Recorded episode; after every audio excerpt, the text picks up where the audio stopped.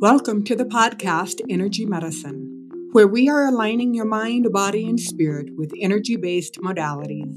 With your host, Dr. Mary Sanders, a medical intuitive and chiropractor. Let's join the podcast.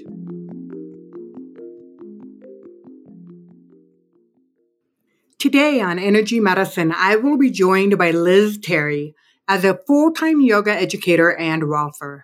She began her journey of learning about the fascia and its role on how well we move with Jill Miller in Yoga Tune Up in 2014.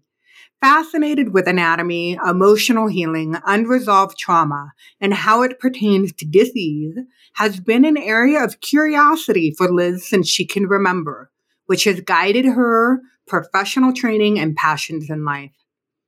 Thank you for joining us. I am your host, Dr. Mary, and I invite you to visit my website, www.drmarysanders.com, to download your free guide to boosting your energy centers to experience more clarity, purpose, and vitality. We'll be right back after this quick break.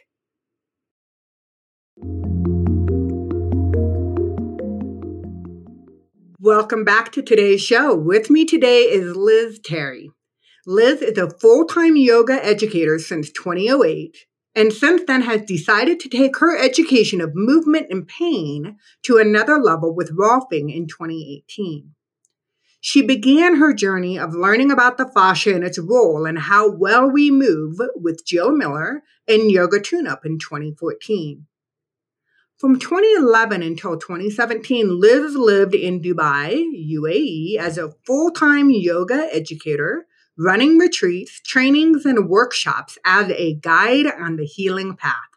And in 2019, she graduated from the Dr. Ida Rolf Institute in Boulder, Colorado, where she then went back to Dubai to offer yoga and Rolfing for another few years. As of 2022, Liz is back here in Denver, Colorado. The title of her podcast today is The Power of Structural Integration. So, welcome so much it is my honor to facilitate and to hold space for you in your area of expertise as a rolfer and as a yoga educator. I know that the audience is thirsty for your knowledge and your wisdom, and I can't wait to dig into hearing more about your experience, life experiences, and professional experiences not only as a hands on practitioner, but also living internationally as well. So, Liz, welcome. Thank you. Thank you so much. I am very, very grateful to be here, especially knowing that it's all about energetic medicine and how structural integration plays into that. Excellent. Excellent. So let's jump into some of the juicy parts. I know that you gravitated, um, as Liz and I were talking before we got started today, and she openly admitted to me that she's more in the realm of the mystic healer versus the anatomist. But let's be thankful for her um, anatomy knowledge because that's what allows her to get deep within the integration of the fascia. So, before we start, can you just explain to the listeners and to myself exactly what is fascia and how and why is it such an integral part of the structural system? So, fascia, interestingly, the history of fascia started with Ida Rolf. Sometime in the 40s, 50s, 60s, I can't even remember, she was one of the first pioneers to say uh, during a cadaver lab, we need to study that. And basically, what it is, is it's this web of tissue that interconnects and wraps around every single thing in our entire body. So it wraps around every muscle fiber, it wraps around every vein, every nerve, every bone. And they recently came out in the scientific world and called it the interstitium. So they actually call it now in the in the modern science world, they actually call it an organ. It's a new organ. And it's a massive organ that just completely interwoven into every fiber of our being. And as a structural integrator, I work with fascia directly. And what I do is I listen to what the fascia wants me to do. The fascia is a very intelligent, rather, system. And as I listen to the fascia, it will actually guide me into where it's it wants me to go. So it plays a role with the nervous system. It's a communication entity within our body. There's a lot. I mean, I could go on and on and on and mm-hmm. on. Mm-hmm.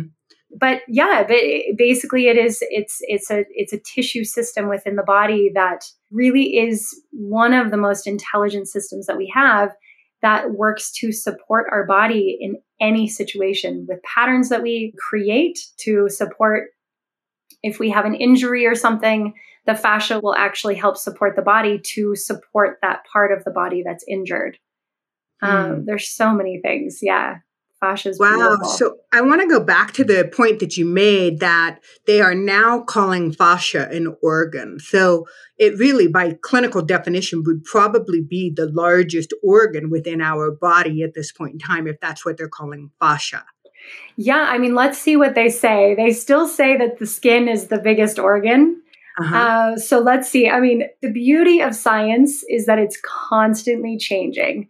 So we are constantly learning, and fascia has been around, the knowledge of fascia has been around since Ida Rolf. Um, mm-hmm. So a while, but the in the modern science world, they're just catching up to studying mm-hmm. it more and more. So it's it's a mm-hmm. fascinating mm-hmm. journey with fascia. Yeah. I mean, there's so much more we still don't know, to be honest. That's so true, and I've always said this to be the truth, in that as practitioners, we experientially know the truth possibly before it becomes a scientific proof. So I believe that you and I would agree that the fascia is the largest organ. And can we talk about like some of the characteristics? Because people can like tangibly think about the characteristics of what a skin is, but what are some of the characteristics of what a fascia is? That is a great question. If you start to shear your skin, um, on the most surface level, you can actually see fascia. You know, fascia goes from the most uh, like superficial layer of the of the body of the skin to the deepest layers of the body. Um, mm-hmm. And the mm-hmm. characteristics, I mean, look, eh, there's so many, but the easiest one that I work with would be like a knot. Like you, you know, we talk about a knot. I can work through that knot. It's it's kind of like working with fascia is kind of like I explain like kind of combing out hair.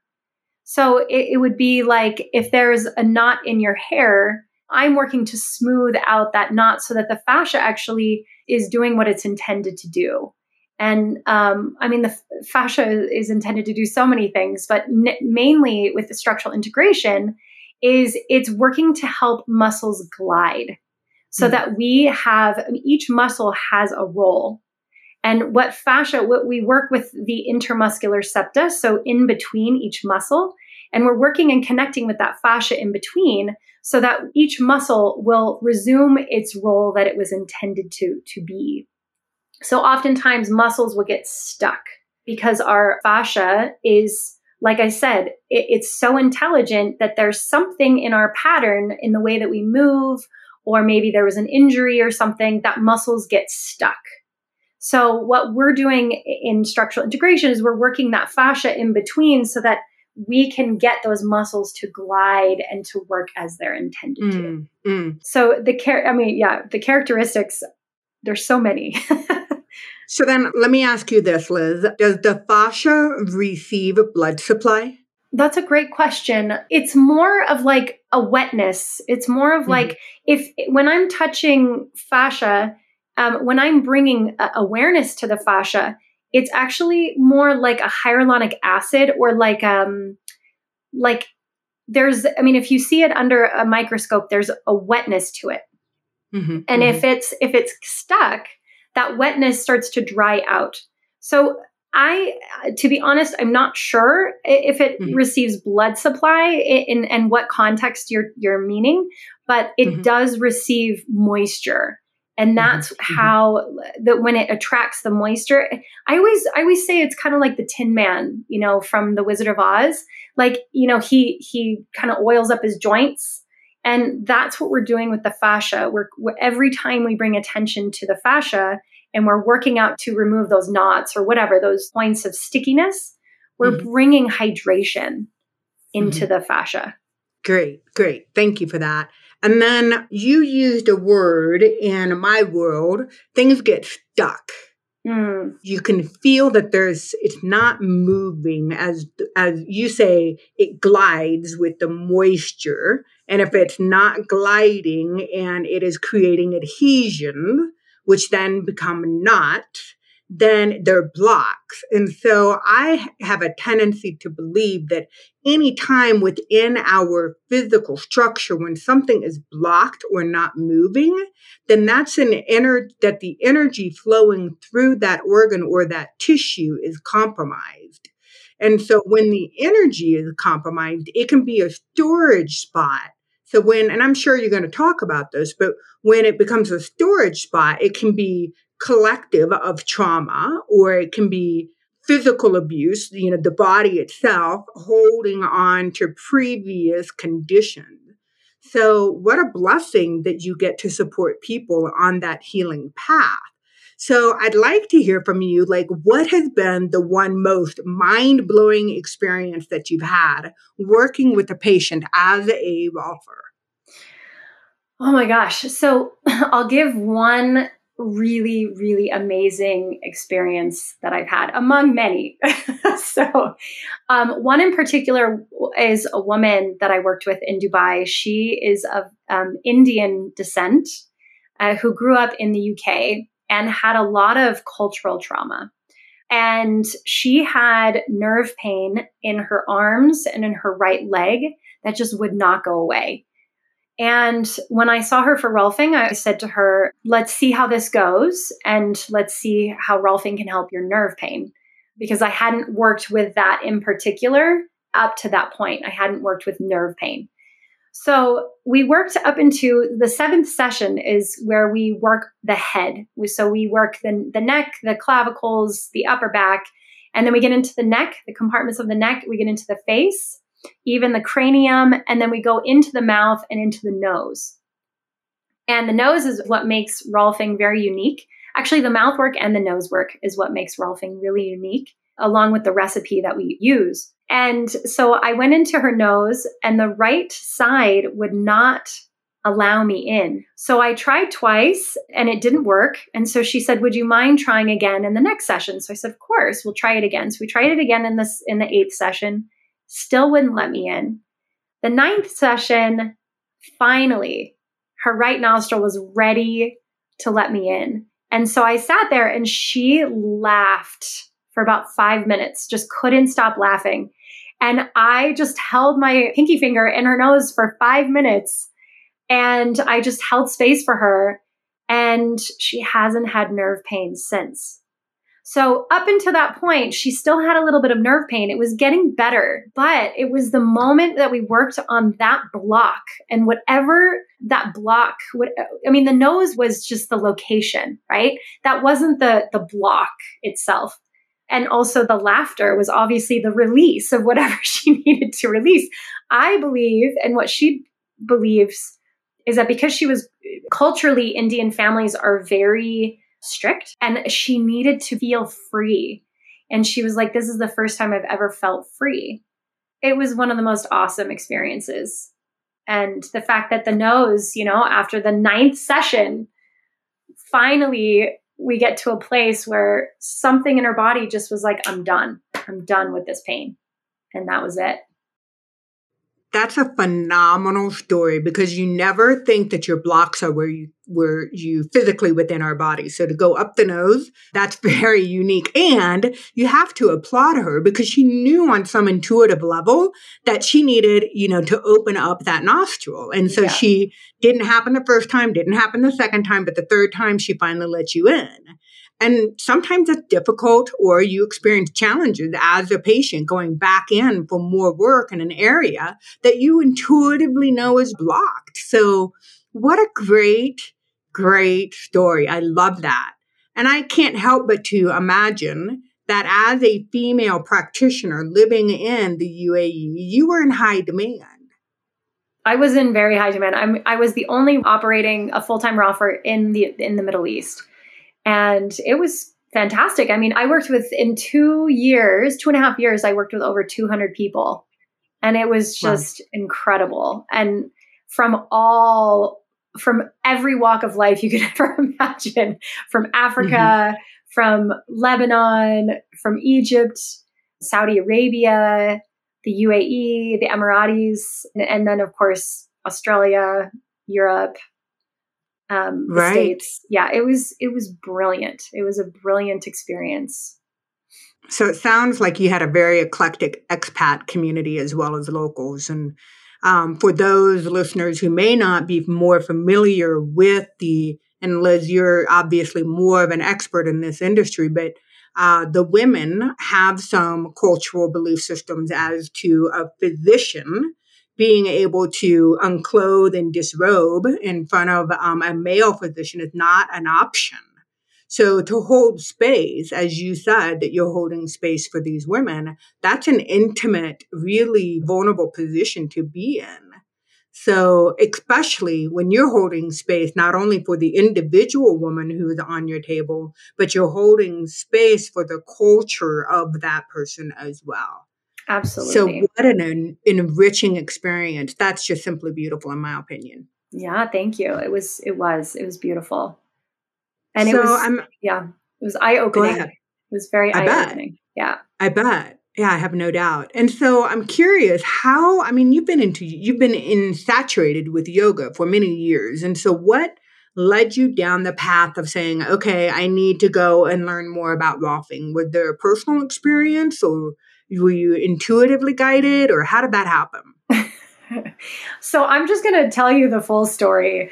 Okay. Um, so I was in the Amazon in the jungle of Peru, and I was uh, I was in on a retreat exploring ayahuasca, a medicine of the jungle that combines two different plants and is something of we, they call it spirit medicine, and it, it it basically guides you into understanding yourself on a on a more deep level.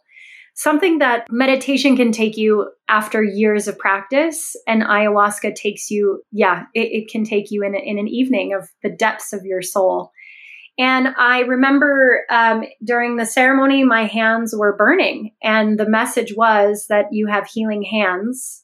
In the, the spirit of ayahuasca, she said to me, I want you to work with your hands.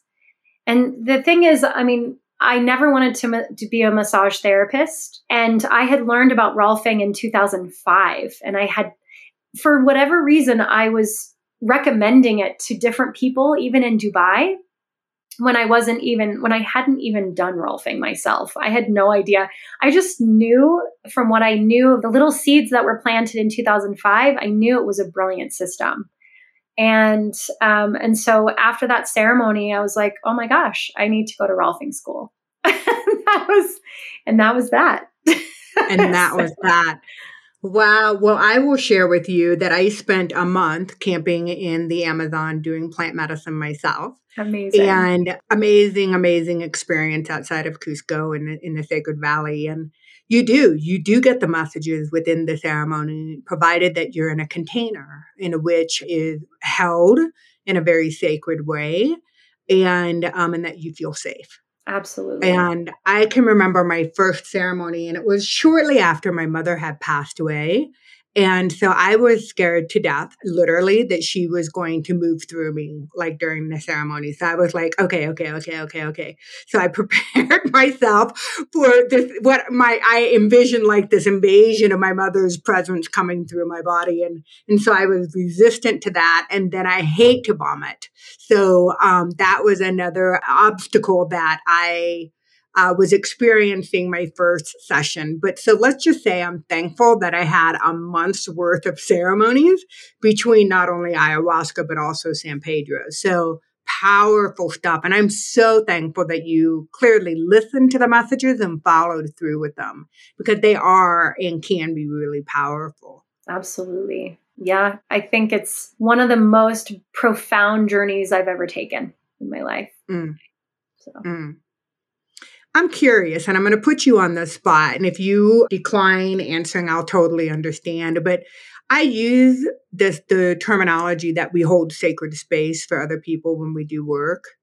And can you explain what that means to you, to the listeners? Some people are like, "Oh yeah, I totally understand that. That's that's a container. That's a, a healing frequency." And other people are like, "Well, what does that? What does she mean by that? What does it mean to you to hold space for another person in their healing journey?" for me, the most important lessons I continue to learn is the power of listening. And when there was a question that you asked about what do you think energetic medicine is?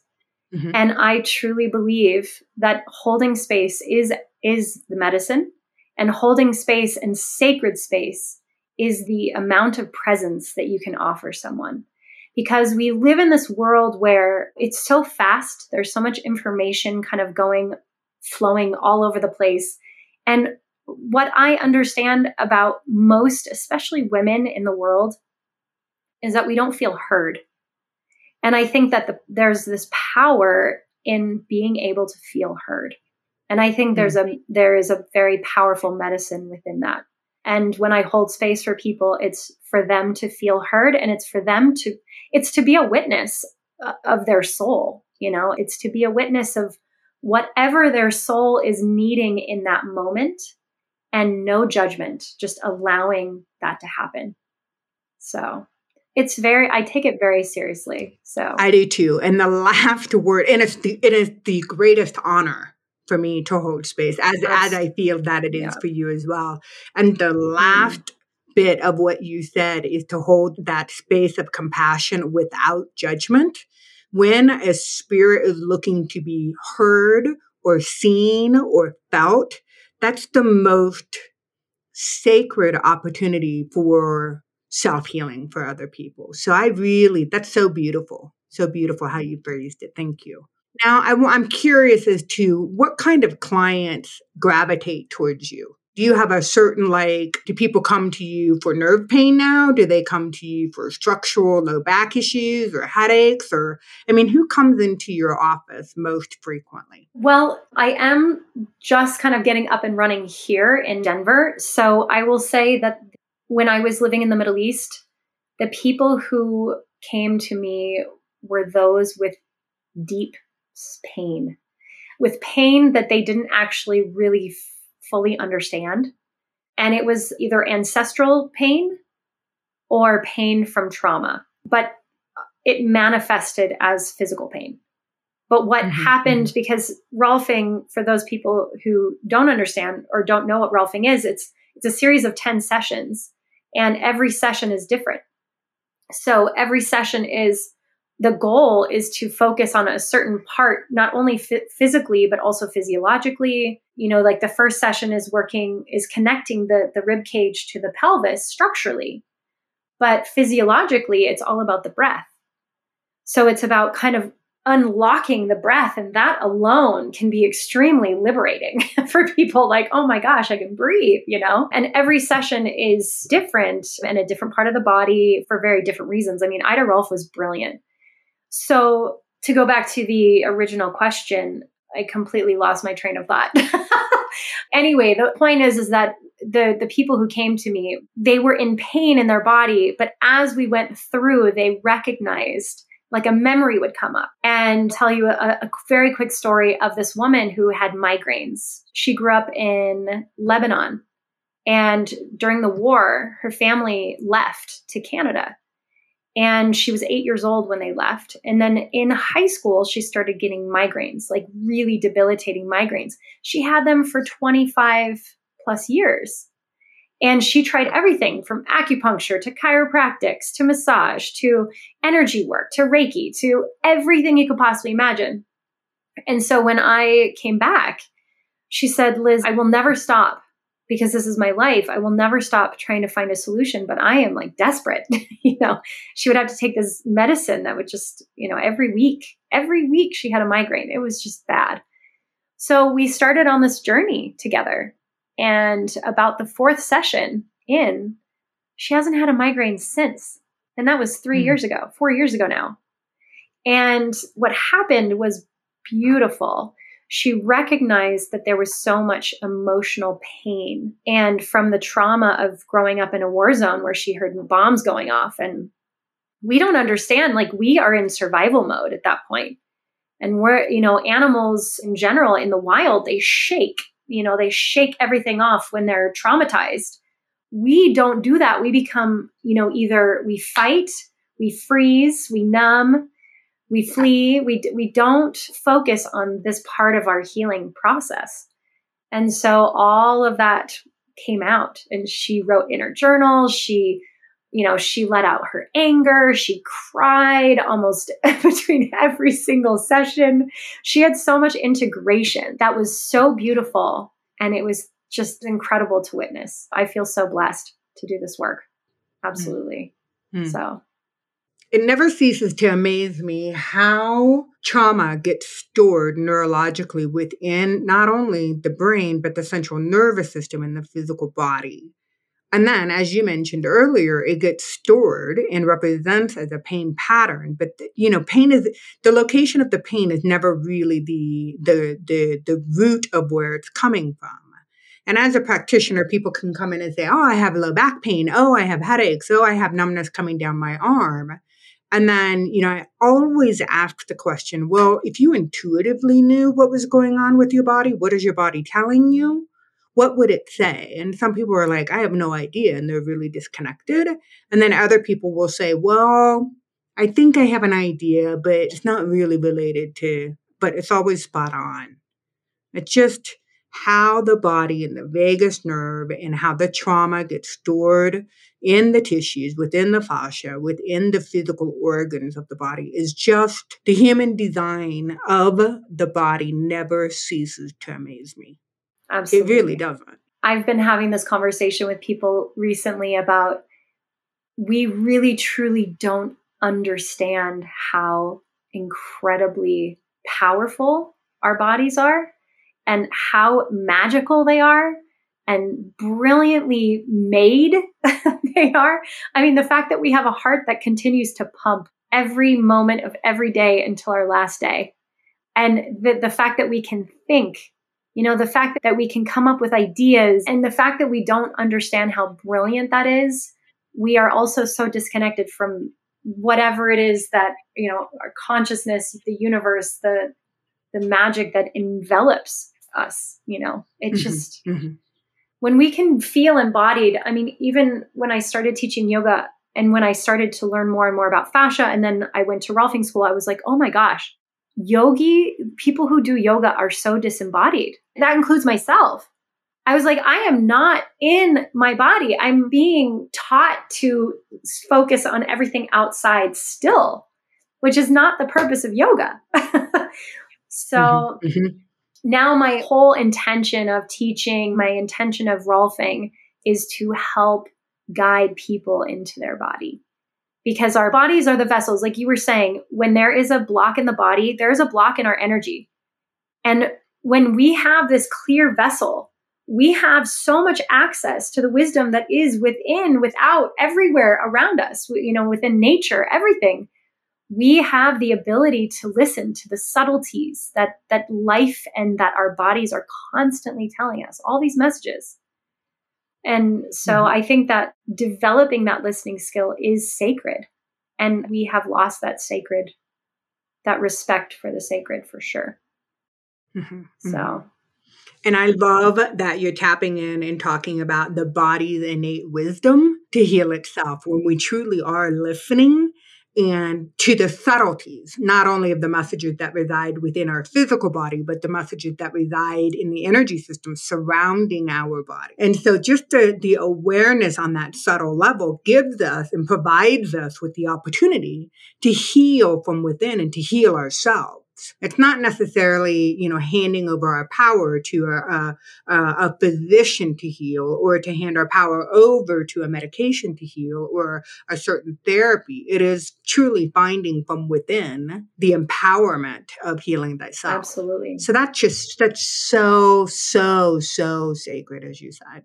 So, share with me, Liz, what are you up to these days and how can people find and connect with you? Yeah, great. So, I am working in Denver. I have an office in Denver at a yoga studio, and I'm working, I'm doing structural integration out of that. It's called the River Yoga down, it's right next to the art museum. I'm also teaching at a studio called Karma Yoga in near DU on Pearl Street. And then I'm looking to teach at a couple more, at least one more studio. So I'm, I'm on my, my search to do that. The biggest thing that I love to do along with Rolfing is teacher trainings. So, yoga teacher trainings. I've been working with people to get back into trainings, and I may be working in maybe teaching trainings a few times a year in Costa Rica and Peru and things like that. So, my heart is with really educating and guiding people into their power and into themselves and and I do that through, you know, through yoga education and through through Rolfing. So mm, I love the combination. I've been practicing uh, yoga since I have been 21. Oh my gosh. and awesome. I can, I know just a couple of years. She's looking at me saying, wow, that's a lot of years. It is. It's a, it's about 30 years. I can honestly say I am not the most bindi person and my practice is evolving, meaning that it's just more of a pranayama and a mindfulness and a listening practice opposed to getting into the really deep postures and compromising the structural integrity and yeah, I love the fact that how you're showing up in the world and I'm certain that your trainings are just beyond powerful. Thank you. So, yeah, Liz, I'm looking at your information and it appears as though your website is essentially your name. It's www.lizterryyoga.com. So www.liz T E R R Y Y O G A dot com. And I'm assuming that you've got your email address there and people can reach out to you via that avenue and connect with you.